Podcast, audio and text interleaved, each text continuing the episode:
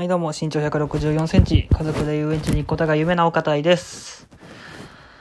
はい、えっと、ここ最近ですね、今日は、本当に朝からすごいたくさん予定が詰まっていて、結構疲れが溜まっている、えー午後9時半でございます、今は。えー今日はですね、あの、オフィス、なんだろう、学校の、あの、なんかキャリア面談みたいのを2回やったのと、えー企業の面接、えーと、面談が3つと、えー学校のミーティングが1つがありましたね。いや、ほとんどもう、なんか、波のように流れていったっていう感じです。はい。なんか本当に最近忙しい感じになってるんですけど、その中で気づいた、なんか、自分にとって必要なことみたいなのをね、昨日の夜気づいたことがあったんで、それを話していければいいかなと思います。よろしくお願いします。はい。で、えっと、昨日の夜ね、あのーまた親友の、いつもよく出てくる親友と喋ったんですよ。で、すごい疲れてるという話を ね、うん、が出て、で、なんか、個人、自分的には、確かになんか、あのーこう感情、落ち着いて自分の気持ちを考えるみたいな時間を最近すごい取れてなくて、で、そこで、あのーどういうことに今取り組んでいて、で、なんか、それぞれ、なんか、どう思っているのかみたいな、感情を整理するみたいなことをやったんですよ。で、大きく分けて、えっと、3つあって、あの、課題と、就活と恋愛この3つに結構、あの、たくさん追われてるみたいなことがあったんですね。で、一個一個言っていくと、課題で言うと、あの、なんか単位が取れなくて卒業できない。で卒業できないと就活した意味がなくなってっていうマインドになってて、結構、その、やりたいことっていうよりかは本当にやるべきこと、単位を取るだけの授業っていう感覚になってしまっていて、今は結構テスト週間とかレポートっていうのがあったりするので、うん、なんかそれに追われてるなっていうのが一つ。で、就活で言うと、あのー僕は結構エンジニアになる道も考えているんですよ、結構。新卒1個目で。で、でもそれには結構なんか囚われすぎていて、昨日まで。で、あの、より良い会社探しってっていうよりかは、なんかエンジニアとして、えー生きていくための、なんか内定を取るみたいなところに重きが最近置いていってしまってて、で、そうですね。で、なんか昨日はちょうど、その、最終面接まで行ったところとか、あ IT で受けてたところが2個、えー落ちましたって連絡が2つも来て、んで、ちょっと参ってたっていうのもあるんですけど、で、それが2つ目。で、3つ目の恋愛は、あのー今ね、アプローチしてる人が、なんか全然返信返してくれないとか、で、そもそも出会い系で僕は探してるんですけど、出会い系でもなんか全然出会えないとか。うん。で、この3つが、なんか全部うまくいってないので、なんかまるで自分、何もうまくいかないんじゃないかなっていう気持ちになっちゃってたんですよ。でも、昨日やったこととして、その自分の、あのー今できてることって逆に何があるんだろうって考えてみて、で、それで、あの、親友にもね、手伝ってもらって、あのー自分ができてることって何なんだろうっていうのが、えーまず一つ、就活としてあるのが、あの、コツコツ努力できてるっていうふうに言ってもらえて、であともう一つ、逃げてないっっていうふうに言ってくれて、で、確かに、この、毎週、毎日のように、こう、オンラインイベントとか、説明会とか、面談っていうのをやっていて、この、まあ、より良い就職活動、より良い人生にするために、なんか、すごいアクティブに動いてるなっていうふうに、客観的に言ってもらえて、確かに自分も、あのこの4月 ?5 月か。5月のあの自分のスケジュールを見たら、ほぼ毎日、本当に何か就活に関してのイベントだったりっていうのに参加してたなって思ってて、いや、そういう意味でなんか、すごい頑張ってたんだなっていう風に気づけて、で自分はコツコツ努力できない、継続できてないタイプなので、これまでの人生。なんか初めて就職活動っていうのを継続的にできてるんだなっていうふうに思いましたね。で、あと他にも、あの、オンライン授業とかで、えー、結構自分なりに、あの、発言してみたりとか、あと、毎日当たり前のように自炊しているとか、ゴミもちゃんと捨てに行くとか、キッチンもきれいにしてるとか、洗濯物も洗ってるとか、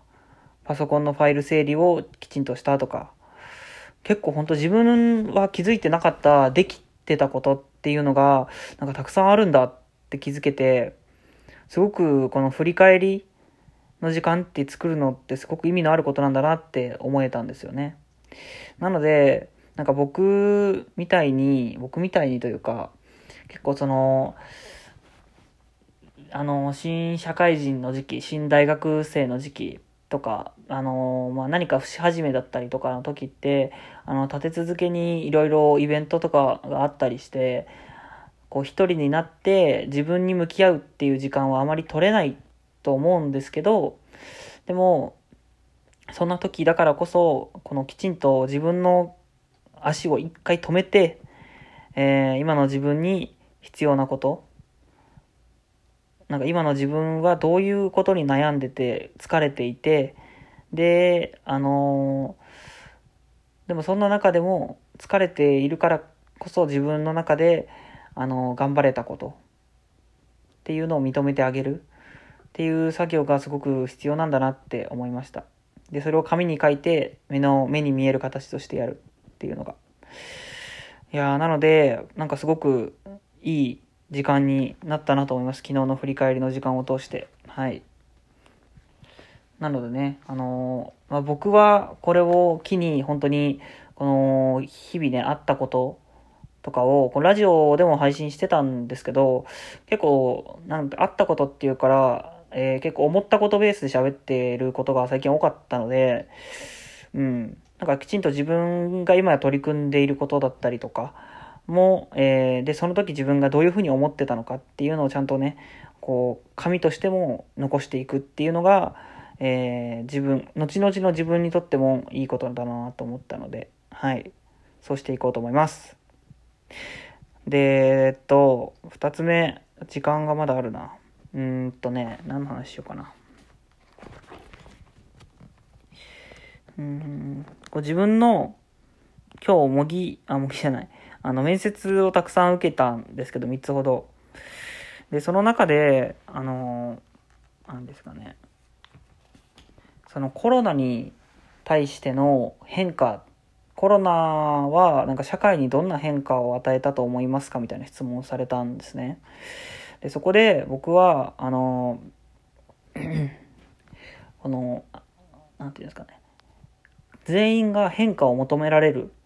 現象だったっていうふうに思ったんですよ。っていうのも、あの、明らかにこの外に出れなくなったじゃないですか。で、人との接触っていうのが強制的にシャットアウトされて、で、新たにこうオンラインでのつながり方っていうのをすごく重視する、えー、重視しなければいけないようになったと思うんですね。でも、それがこうどんどんどんどんこう広がっていく中で、やっぱりこのずっと家の中にいるっていうことでこうストレスに感じている。特に在宅ワークの人在宅勤務の人は、えー、それを感じることが多いのかなって思うので僕がもしそう企業に入って何か何でも授業をやっていいよって言われたら今はあのオンラインのその在宅ワークの人に対してのマインドケアだったりとかあの何ですかね。オンラインのでも楽しめるようなツールっていうのをどんどんどんどん生み出していけたらなって思ってます。はい。っていうことを言ったんですけど、いやなんかでも本当にこれは、あのー、ていうんですかね、こう社会に対して、あのー、なんか、自分にも降りかかってきた事実だからこそ、ちゃんとね、この意見を持って言えるよう、言えたことかなって思えてます。なので、本当にこう21卒の今や、就活している就活生は、あの、社会問題とかニュースとかって何見てますかっていう話をされたら、コロナの話ができちゃうんで、結構そういう意味ではラッキーなのかなって、自分個人的には思ってます。はい。で、興味持たざるを得ないじゃないですか。自分も対象に含まれてるからこそ。で、あの、そう、ニュースって結構その、興味ない分野のニュースって本当入ってこないじゃないですか。今はその YouTube とかもそうですけど、テレビだったらなんか興味ない番組がだったりとか CM とか流れたり来たりすると思うんですけど、YouTube は本当あの特定のターゲットに対して広告だったりも流したりしてると思うので、ゲームのやつばっか見てたらゲームの広告でしょうし。で、自分から見たいチャンネルとかを探していくじゃないですか。で、そう自分でチャンネルとかをカスタマイズできてしまうので、うん。だからそう、どんどんどんどんこの入ってくる情報っていうのを自分の中で制限できるっていうのが、あの、その YouTube とかのメリットでもありデメリットでもあるところかなって思ってるんですけど、うん、まあ、何が言いたかったかっていうと、そうですね。その個人個人でその楽しみ方っていうのが、なんか、どんどんどんどん限定されていってるような気がしてて、自分でどんどん楽しみっていうのを生み出していける人がいい、ならいいと思うんですよ。あ、なんか美容も興味ある、ゲームも興味ある、漫画もアニメも何でも興味あるっていう人だったら、どんどんどんどん自分の興味を広げていけると思うんですけど、なかなかいろんなことに興味を持てない人